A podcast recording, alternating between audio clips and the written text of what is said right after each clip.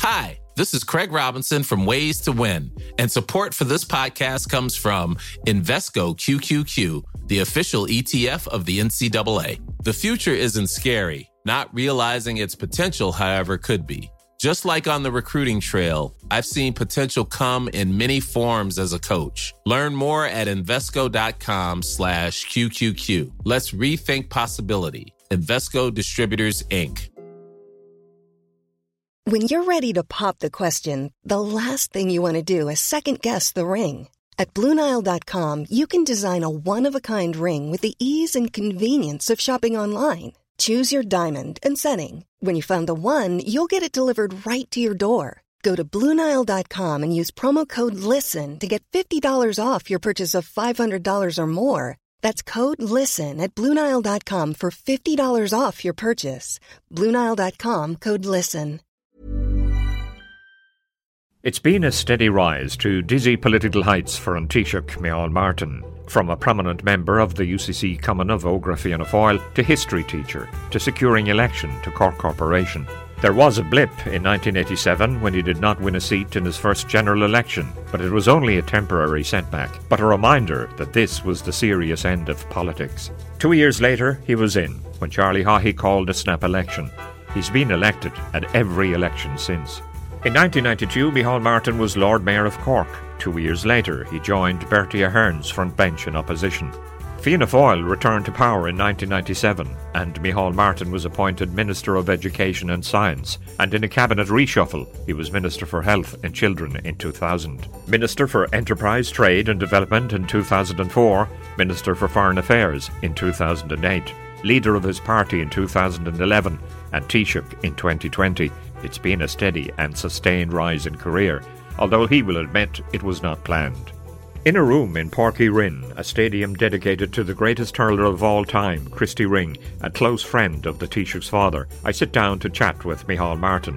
After five minutes, I discard my prepared questions because this isn't a political interview. It's a conversation about life in general, with politics obviously included here and there. It's a conversation that goes everywhere, back and forth soccer, hurling, growing up, politics, dancing, his father, the international boxer, and taking on the powerful big guns of the tobacco industry as he introduces a smoking ban in 2003.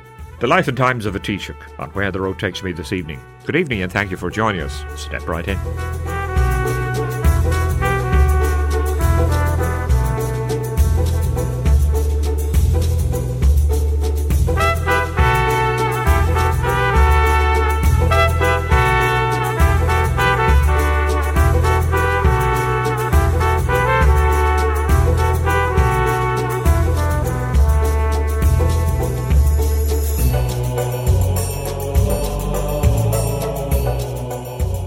Here in Rinn, beautiful stadium dedicated to one of the greatest hurlers of all time. And I know that Christy Ring was very, very close to your late father, Paddy. He was. They were great, great friends. Um, my father played Gaelic football with Christy Ring with St. Nick's. I think they lost four county finals. Uh, and the Nick's then eventually won, I think, in 1953. And my father was ruled out because apparently he had played with CIE in an interfirm game, and that wasn't allowed at the time.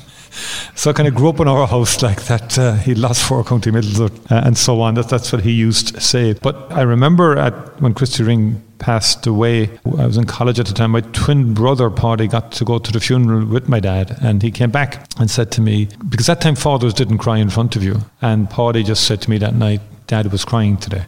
And that kind of gave a measure of the bond, the sort of admiration that he had for Christy Ring. And he, he regaled us all with some great stories of Christy Ring when my father was a boxer, as you know. Mm-hmm. And um, Christy was very competitive, a great hurler, won All Irelands and so on. But he also wanted to win the football matches with St. Nick's. And the father at his wedding, the best man, told a great story which got told down through the years of the father was fighting the European champion Milan and Rome with the Irish boxing team, a guy called uh, Giovanni de Signy. And that Sunday anyway, the father had a very close fight with him, uh, a very tough fight. And he comes back the following week and he's playing with St. Nick's in a match down the park, or what's now Park Keeve. And the father misses an open goal, blasts it wide. And Ring gave it to him in the dressing room after the game, saying, Paddy, like, you could have made a name for yourself. You could have had your name up in lights if you just tapped the ball into the net and stopped blasting it, uh, acting the big fella. Father could take no more and then said back to Christy, he said, Christy, don't you be talking to me. A few expletives in this now as well. Don't oh, you be talking to me about having your name up in lights when you're out there in Milan. He says, up in lights, he says, the Signy Italia versus Martini Irlanda, then you can talk whatever your name up in lights. And so that kind of banter was kind of the nature of it. And we grew up, Ring was the hero in Cork. And in fact, I passed it on to my kids. Uh, I can remember telling Micheál when he was four that don't ever let anyone tell you there was any hurler better than Christy Ring or that there ever will be. Mm-hmm. And that's the kind of thing we grew up with. And uh, I think I was here for the opening, um, and I think it was a great honour to Christy Ring. Um, and I think there's been some great stuff written about him. But he was the true hero, hero, wasn't he, in terms of you know how people just um, watched his every move when he was on the playing field. And all of the commentators, if you read back around that period, he made the Railway Cups. You know, people thronged from the four corners of Ireland just to see him play. Yeah, uh, just to see him play. And uh, he, he, you know, you sometimes I wasn't born in that era, uh, but you almost regret that you weren't, that you didn't actually see him play. I was just looking at his quotes over there on the wall, and one was, and going back to what you said regarding practice and training, never miss training because if you do, there's no excuse in the world for it. So that'll tell you how dedicated he was. Also, yeah, and there's a very basic thing there, isn't there, about application?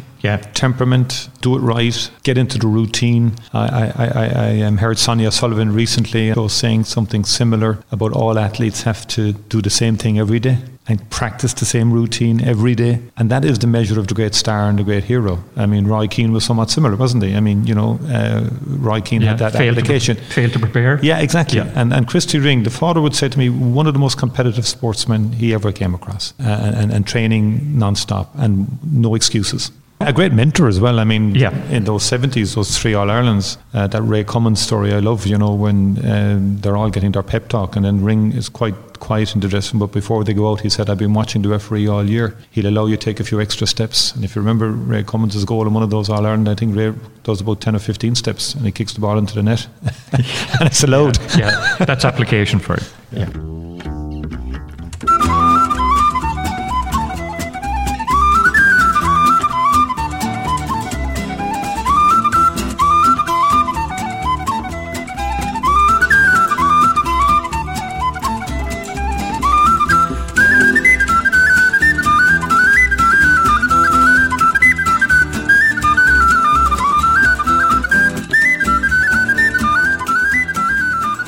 I was only wondering here a while ago.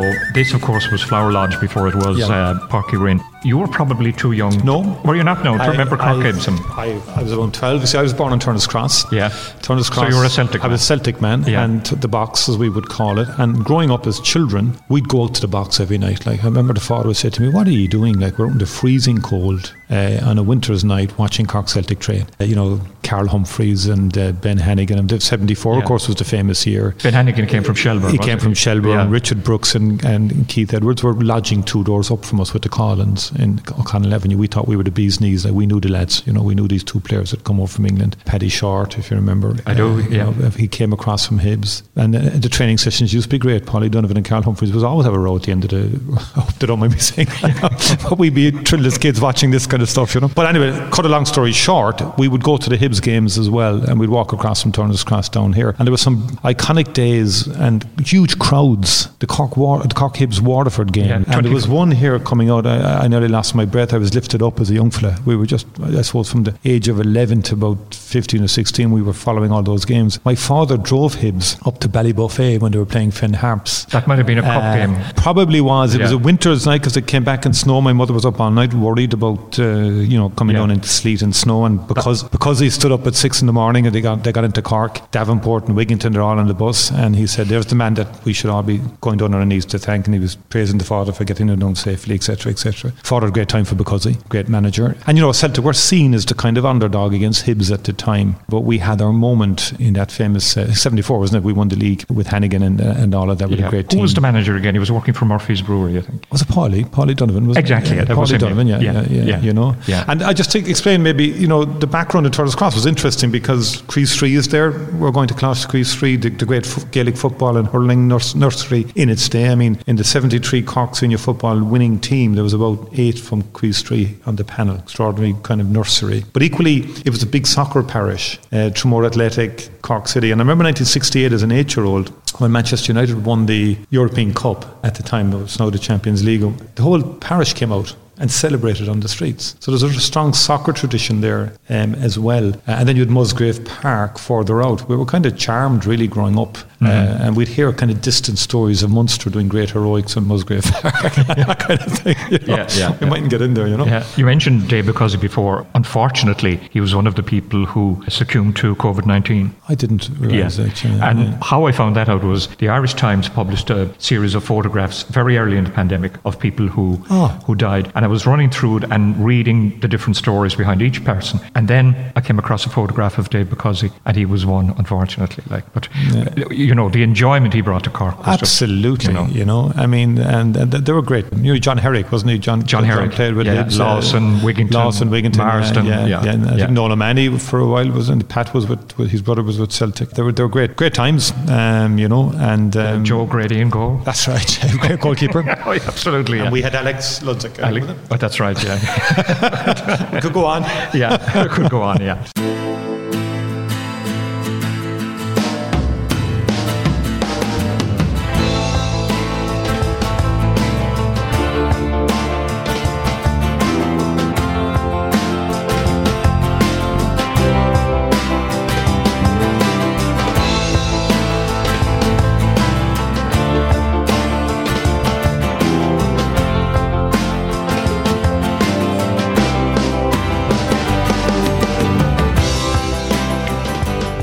Turner's Cross man, of course. Yeah, yeah. And no, we mentioned your dad, and I worked with your dad in CIE, and I think I said to you before that to give you an idea of what regard was for the man, both he and Joe Tracy, there was an unwritten rule in Capwell Garage that if Joe Tracy or Betty Martin asked you to do anything, you never refused. So that'll tell you the, the regard they had for both Okay, men okay. in in Capwell Garage. Growing up, what are your memories of growing up in Turner's Cross? Because funny enough, during the week I was recording a program with Red Hurley, and he said he met you in Dublin at Brendan Grace's funeral, and you told him that the show band era and the dancing era, when you were growing up, were very important to you. Is that true? Yeah, because the father used to drive down the, the buses to Crosshaven. Yeah. Oh, yeah. You see, that was it. And the father, the Mallorca, Or Mallorca, yeah, and the whatever it was, yeah. and uh, the father would do those runs down. It'd be, I, I presume all the fans were waiting at a grand parade or whatever, and, and you'd, you'd drive them all down to Crosshaven. And he'd come back then with all the cards, you know, uh, the- all the show band cards, the Sean Dunphys, the, the, you know, uh,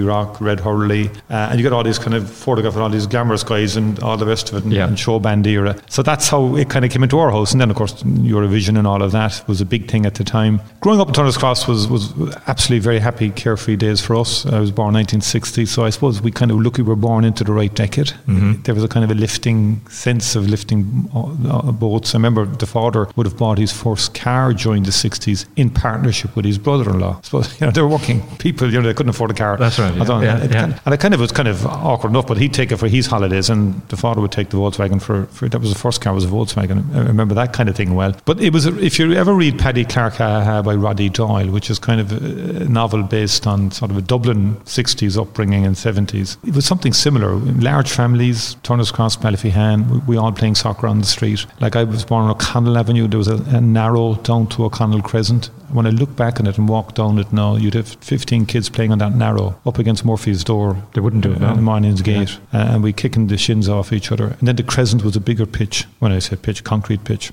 and we had some real great soccer matches there. And you're right, the, the, all the residents were very tolerant of us. You know, we were banging gates, and the ball was hitting gates. But you would just every, f- you know, many houses had five, seven, eight kids. That was the time. Uh, you'd get up to Ballyphehane, then Ballyphehane Park. You'd have we'd play Condy Road, or we'd play against the Ballyphehane gang uh, on, on, on, on the pitches there. Uh, and that, be, that was like Cork and Kerry. That was like Cork and Kerry. Yeah.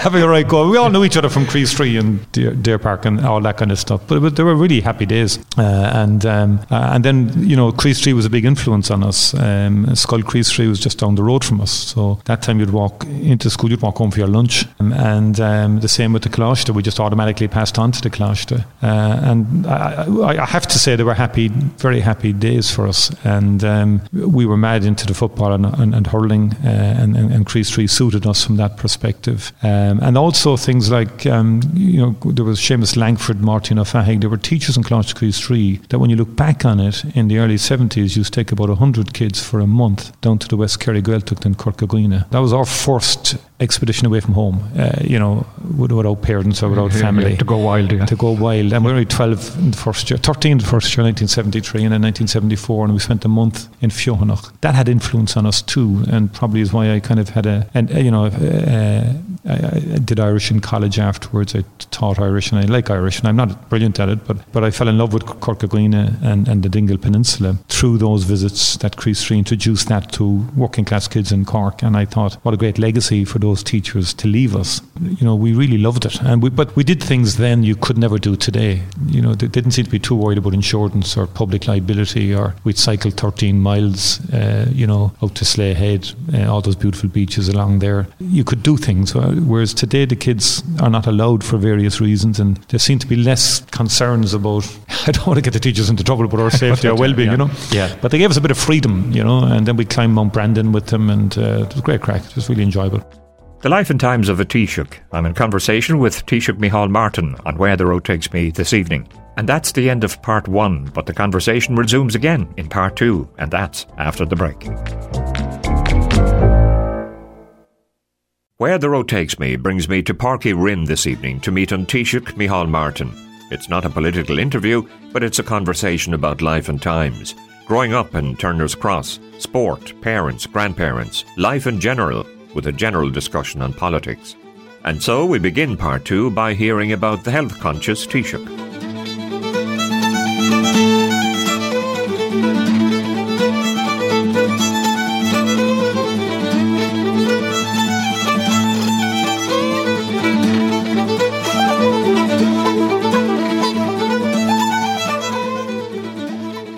A health conscious person? Do you watch your diet and do you watch your exercise? And the reason I ask you is I've often watched you during campaign trails and the local constituents are running after you with their tongues out, trying to keep up to you, looking for oxygen, and you're like the road runner.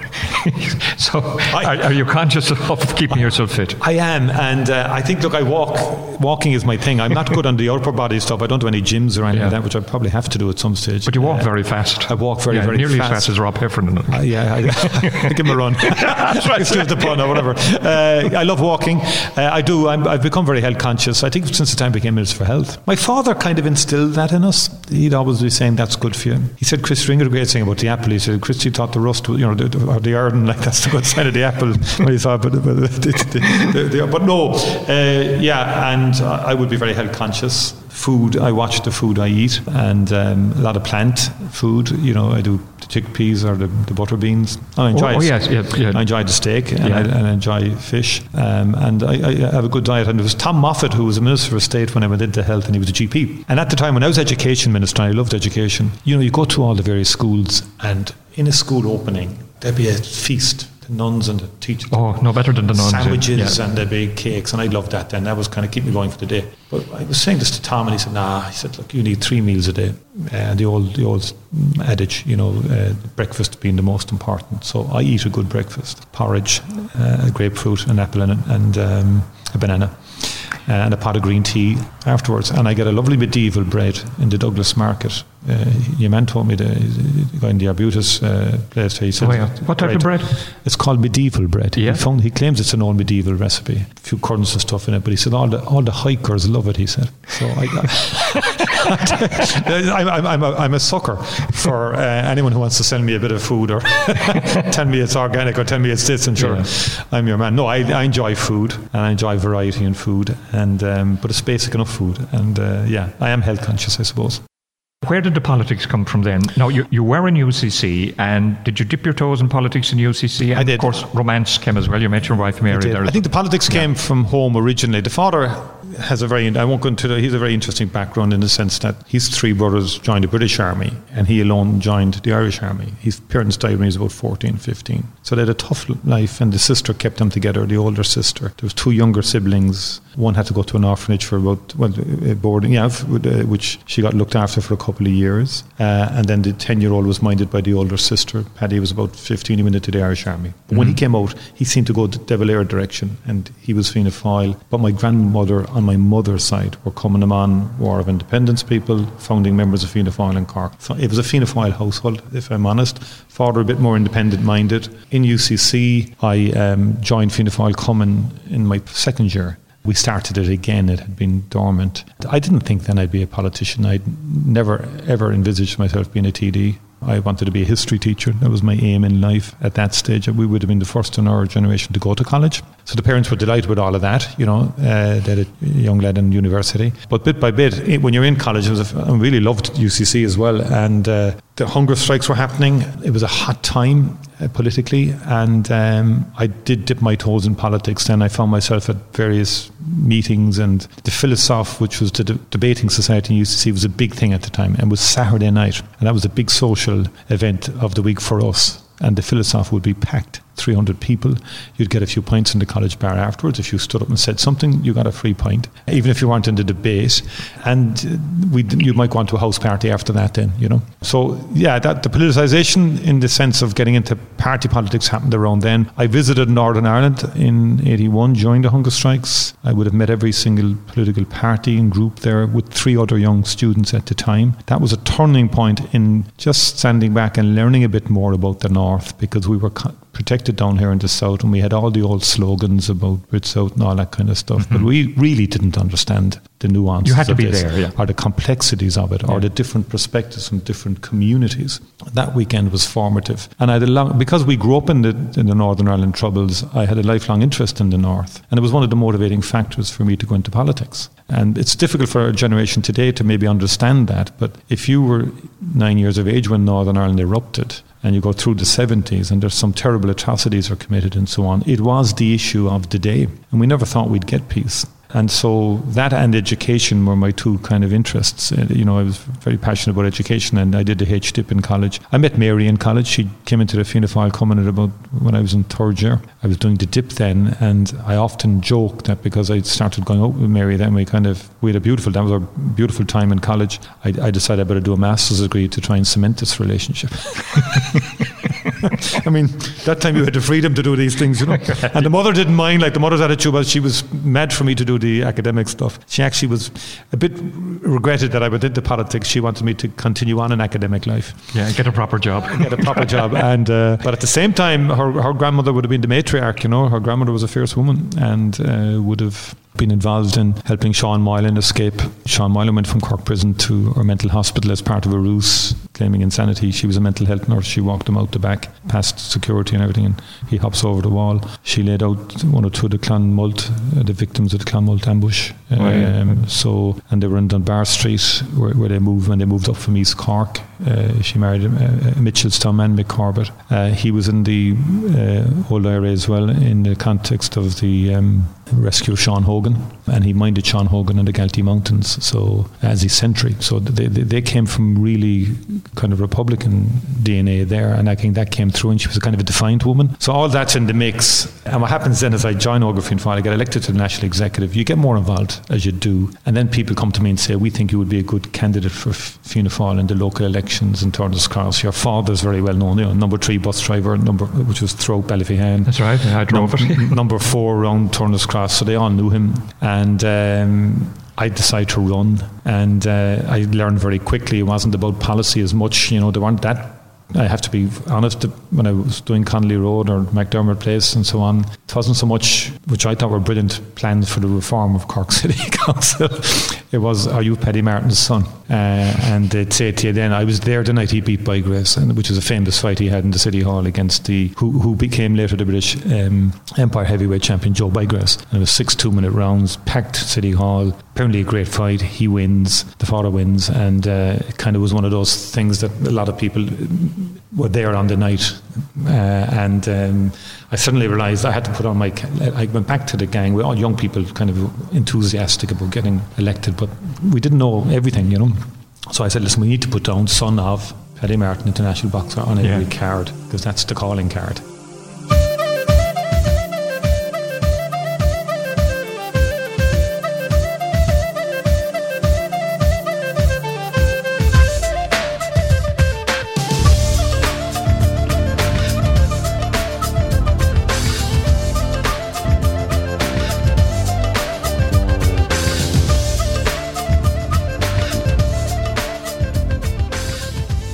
Was 87 your first general election? It was. You weren't elected, but even in sport, there's a saying that you've got to learn how to lose before you learn how to win. Was that an experience for you and a learning point? It was. I mean, the interesting point there is that fate in politics is a crucial thing F A T E, chance. The formation of the Progressive Democrats at the time was my opportunity, an opening.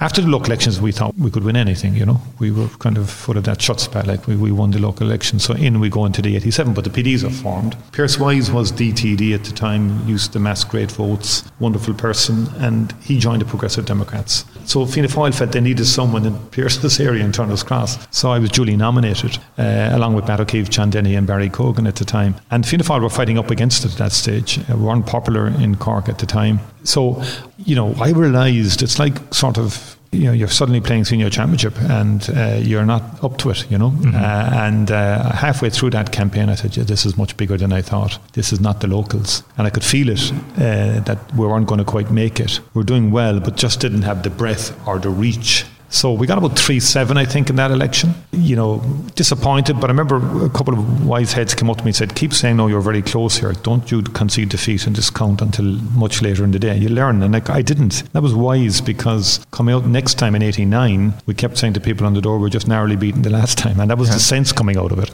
That was a snap election, wasn't it? 89? That was amazing because yeah. I remember Mary was then working at Fianna Fáil headquarters, nothing to do with me or anything like that, but they had spotted her being efficient, organising leaders' visits to UCC they asked her would she become the um, youth officer for the party, managing Ógra Fianna Fáil uh, and directing it, which she did. And she moved to Dublin. But she rang me in 1989 saying Charlie Haughey had come back from Japan. We had lost a private member's motion, motion in the Dáil. It's kind of incredible looking back now that you would go to the country on the basis of losing a, a private member's motion.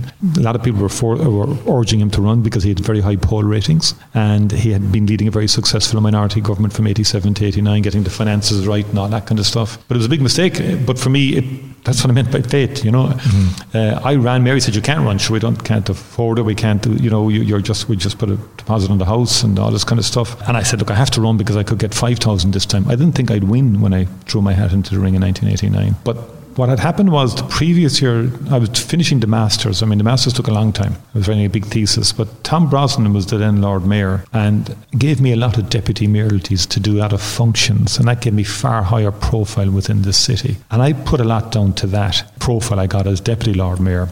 Also, I knocked on a lot of doors in between so I remember doing all of Mahon on my own uh, a year before 89, not knowing there'd be a general election in 1989, but just calling to people, sort of saying, have you any issues, what are the challenges here, and so on like that. So that hard graft, it's all about hard work. Um, you know, back to what we said about Ring and Keane in respect of sport. Mm-hmm. Same applies to politics, in my view. You might get an odd, you know, sometimes you might get lucky you go on a tide, but generally speaking, it's hard work.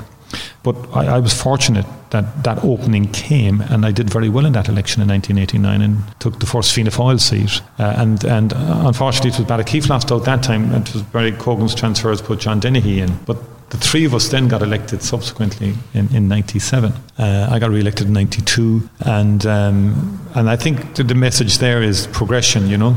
You can build and you can build on, on the foundations. You were a young politician in, in 89 when you were first elected. What was Charlie Haughey like? Well, that's why I remember meeting when I was elected in 89. And about 17 of us, uh, I think, were newly elected TDs, and he kind of came in. I don't think he, that, and that particular meeting, he had a lot on his head and mind, but he just said to us, look, mind your constituency. That was his first lesson to a first coming TD constituency, constituency, constituency. In other words, consolidate. Mm-hmm. Uh, don't get lose the run of yourselves around Dublin thinking you're going to be all beaters and all that kind of thing. You know, uh, and he was kind of putting us very firmly on, on, a more realistic sort of trajectory and mind yourselves, mind your constituency, uh, and keep it solid. I got on well with him, uh, I must say, um, even though you would at that time you didn't have much interaction with the party leader um, as you would today, and the, the, leaders were that bit more distant from you. And I got to know him later as I was re-elected in, in '92. Uh, I would have supported that coalition government with the Progressive Democrats. Or sorry, that was in the, 80, the 89, apologies, that was 1989, mm-hmm. when Dessie O'Malley and Charlie Haughey had to come together. Um, and then 92 was the Labour coalition which, with, with Albert Reynolds, which I also supported. There was always that sense of pragmatism in how I approached politics. In terms of, of, of big thinking, I mean, the Financial Services Centre was his he executed that in terms of and creating thousands of jobs today. Uh, areas like horticulture, he, he, was keen on. People don't realise the whale and dolphin sanctuary that one, Ireland was one of the first to become. So a, there was a lot of big thinking in him, and then he had a lot of challenges as well as we know, and, and uh, did wrong things as well. Mm-hmm. But he was a very policy focused person in, in terms and he wanted to get things done uh, on a whole range of fronts in terms of marine and um, and, and, technology and, and, and, so on. So you, you, if you look at the, the, Tyndall today in Cork, which is a world class research centre that began its life as a National Microelectronics Centre with Gerry Wrixon, Charlie Haughey would have been an earlier believer in that centre and ensured its fund, funding. The Taoiseach, Micheál Martin, is my guest this evening on Where the Road Takes Me. It's a conversation about his life and times. We meet in Páirc Uí Rinn, the GAA stadium in Boring Manor Road, dedicated to Christy Ring, a close friend of the Taoiseach's late father. Coming up in part three, going head to head with the powerful tobacco industry, as Micheál Martin is adamant about implementing a smoking ban in 2003. Part three is on the horizon. It's part three of Where the Road Takes Me, and the Taoiseach Micheál Martin is my guest on this week's edition of the programme.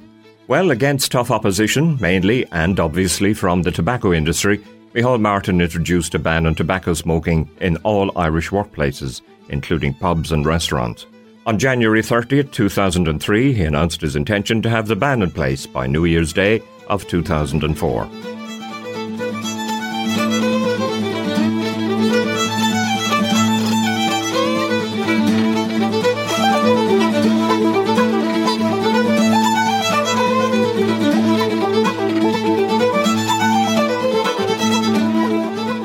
Me about your time as uh, Minister for Health, because that's a portfolio everybody seems to refer to it as the poison chalice. And you'll be remembered for establishing the HSE, but especially for the ban on tobacco in the working place, the ban, ban on smoking. What are your memories of that? Because I presume there was a lot of opposition to it. Yeah, it was huge opposition at the time, and the great lessons to be learned from it in the sense that sometimes politicians need to lead from the front. We didn't do opinion polls in advance of it, testing. There was a great civil servant, Tom Power, there at the time, who was an encyclopedia on the tobacco industry, and it was very committed to dealing with this issue.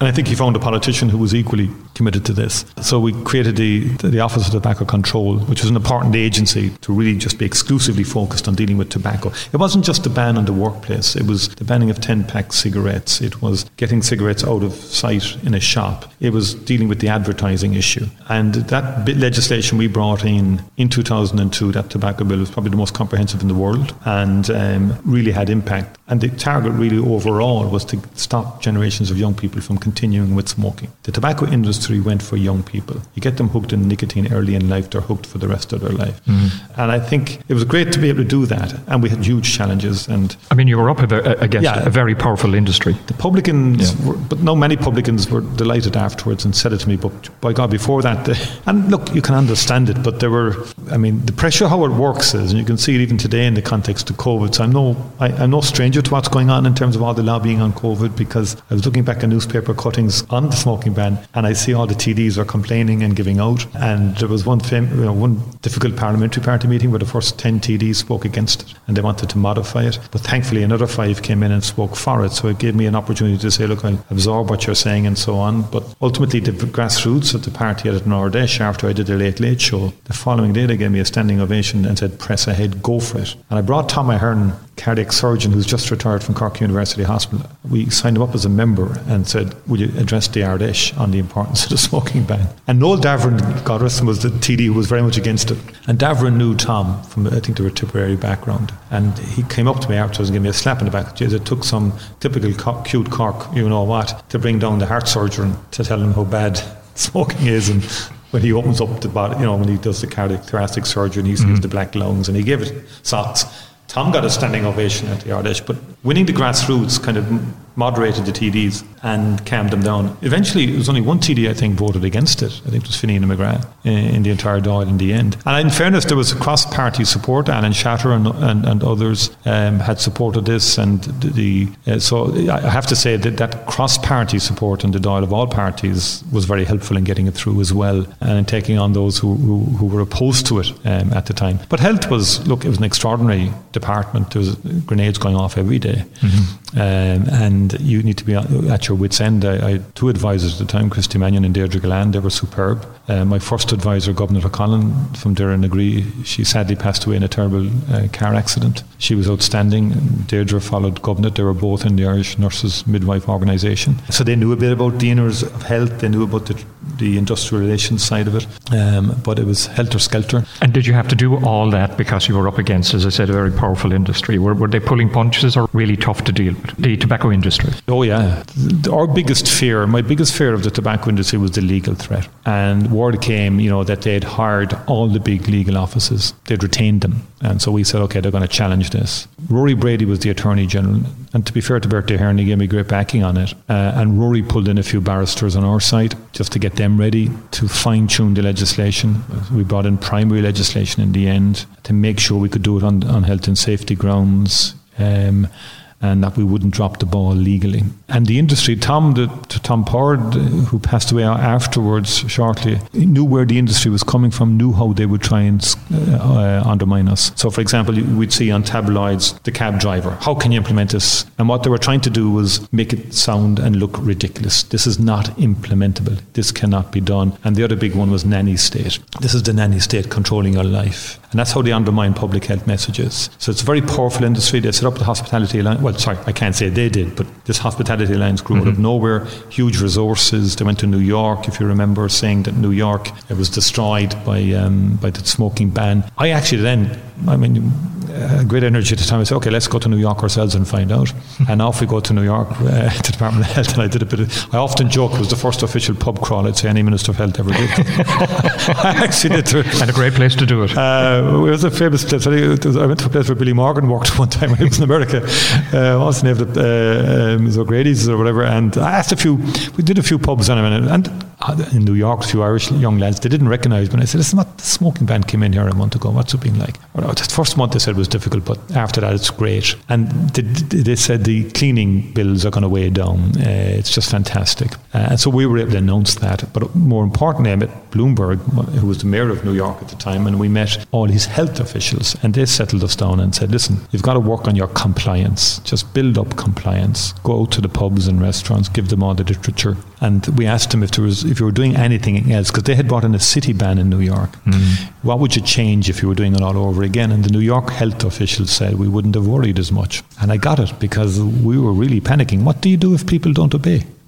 you know, yeah. just think about it. Yeah. If if there was mass just non-compliance, yeah. uh, and they said the people want this, the people will do it. Uh, and it was an extraordinary day the day we launched it. Uh, and we were very lucky. We were delayed by European directive, which says you, any legislation you're bringing in that could affect the single market must be given a chance for other member states to look at. And the Germans and the Austrians invoked it and because they were really under the huge influence of the tobacco industry. So the tobacco industry, working through the Austrian government and the German government, delayed our smoking ban by three months. But thankfully, from January to March, and it was a beautiful sunny day in March, I think we were, gave us fair wind for the for the summer. Whereas maybe in retrospect, starting in a cold January may not have been the best idea. So Normally, being a little extra can be a bit much, but when it comes to healthcare, it pays to be extra. And United Healthcare makes it easy with Health Protector Guard fixed indemnity insurance plans. Underwritten by Golden Rule Insurance Company, they supplement your primary plan, helping you manage out of pocket costs without the usual requirements and restrictions like deductibles and enrollment periods. So when it comes to covering your medical bills, you can feel good about being a little extra. Visit uh1.com to find the Health Protector Guard plan for you.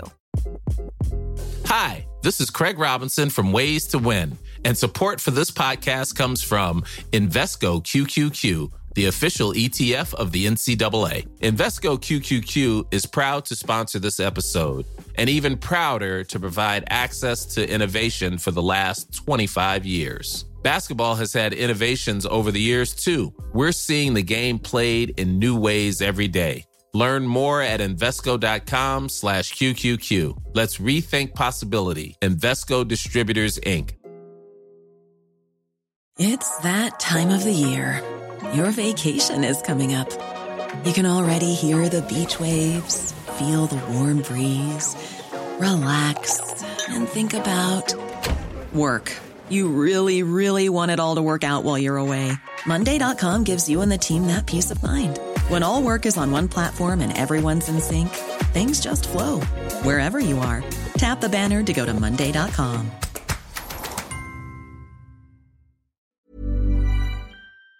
Uh, how things work out, you know. On the 6th of January 2011, Micheál Martin announced that he would vote against Brian Cowen in the upcoming confidence motion on his leadership of the party. He offered to resign as Minister for Foreign Affairs, but Brian Cowen initially refused the offer. Following the result of the motion, which Brian Cowen won, the resignation was eventually accepted. However, on January 22, 2011, just days after winning that confidence motion, Brian Cowen announced he was stepping down as leader of the party, but would remain as Taoiseach. The new leader would be Micheál Martin.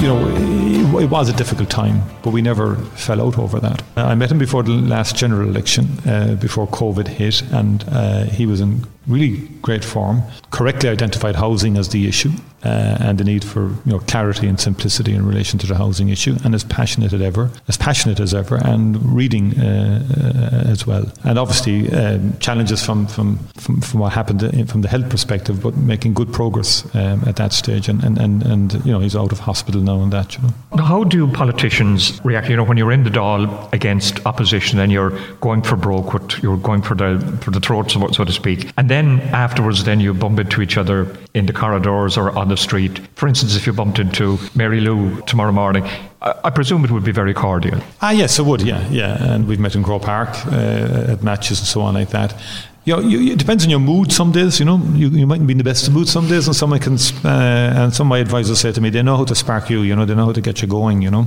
uh, I have one advisor who keeps on saying, "Look, try and contain the inner Turner's Cross on you." so, but uh, as a running joke from people outside of Cork, you know. But anyway, and uh, becoming so, Taoiseach then was a big, big. It was a great honour. Big honour, yeah. Great honour, um, and um, again uh, look, uh, people have perceptions of me, um, uh, and some people say, "Oh, this is what he wanted." All I, am much more philosophical than that. I tend to take what life dishes out to you in some respects, um, and um, but yeah, it is a great honour, and um, didn't realise we'd be hitting into um, a prolonged um, pandemic. Interesting, as health minister, we were preparing for pandemics. We were learning from WHO, but no one ever thought it really would come, and it has come. But you take what's in front of you, and, and you mentioned the health service executive, which we initiated back as a, in my last year in health. In many respects, having a national health system or, or, or administration, uh, health service executive, has been really a gift during the, the pandemic because it, it, has meant national policies around procurement of PPE, around you know the, the whole protocols around health, around testing and tracing. I'd hate to be doing that with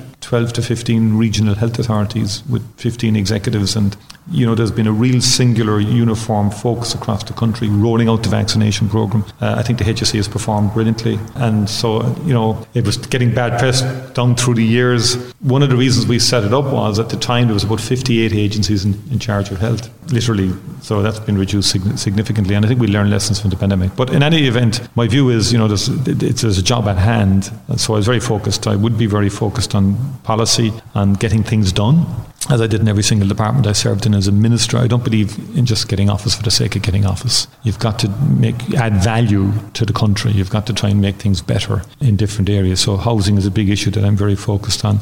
The health service now will be better as a result of COVID-19. We've learned lessons from it. We're investing more in it as well as bringing reforms. And I think you know I talked a lot to Paul Reid and to Stephen Donnelly about this, and you know the relationship between the HSE and primary care, for example, has been transformed during COVID-19 uh, which is interesting and imp- important and a lesson. There will be a technological transformation of health into the future. And that's not just because of cyber security, but rather we've learned very quickly uh, in terms of getting IT systems up and running in respect of the pandemic and in respect of vaccination that there's no going back now. We've got to really digitally transform health, and there will be some new initiatives coming from the Recovery and Resilience Plan that we submitted to Brussels to draw down funding from Brussels that's available in, in terms of their COVID recovery fund across Europe. Uh, some of that will go into health for, for, for improving the techno- technological side of, of, of health. Um, that, that's when, when you say, oh, yeah, it's a great honour to become Taoiseach, but I'm just very much focused on, on delivery and serving people as best I can. And finally, what are the Taoiseach's views now on the easing of restrictions he announced on Friday week last?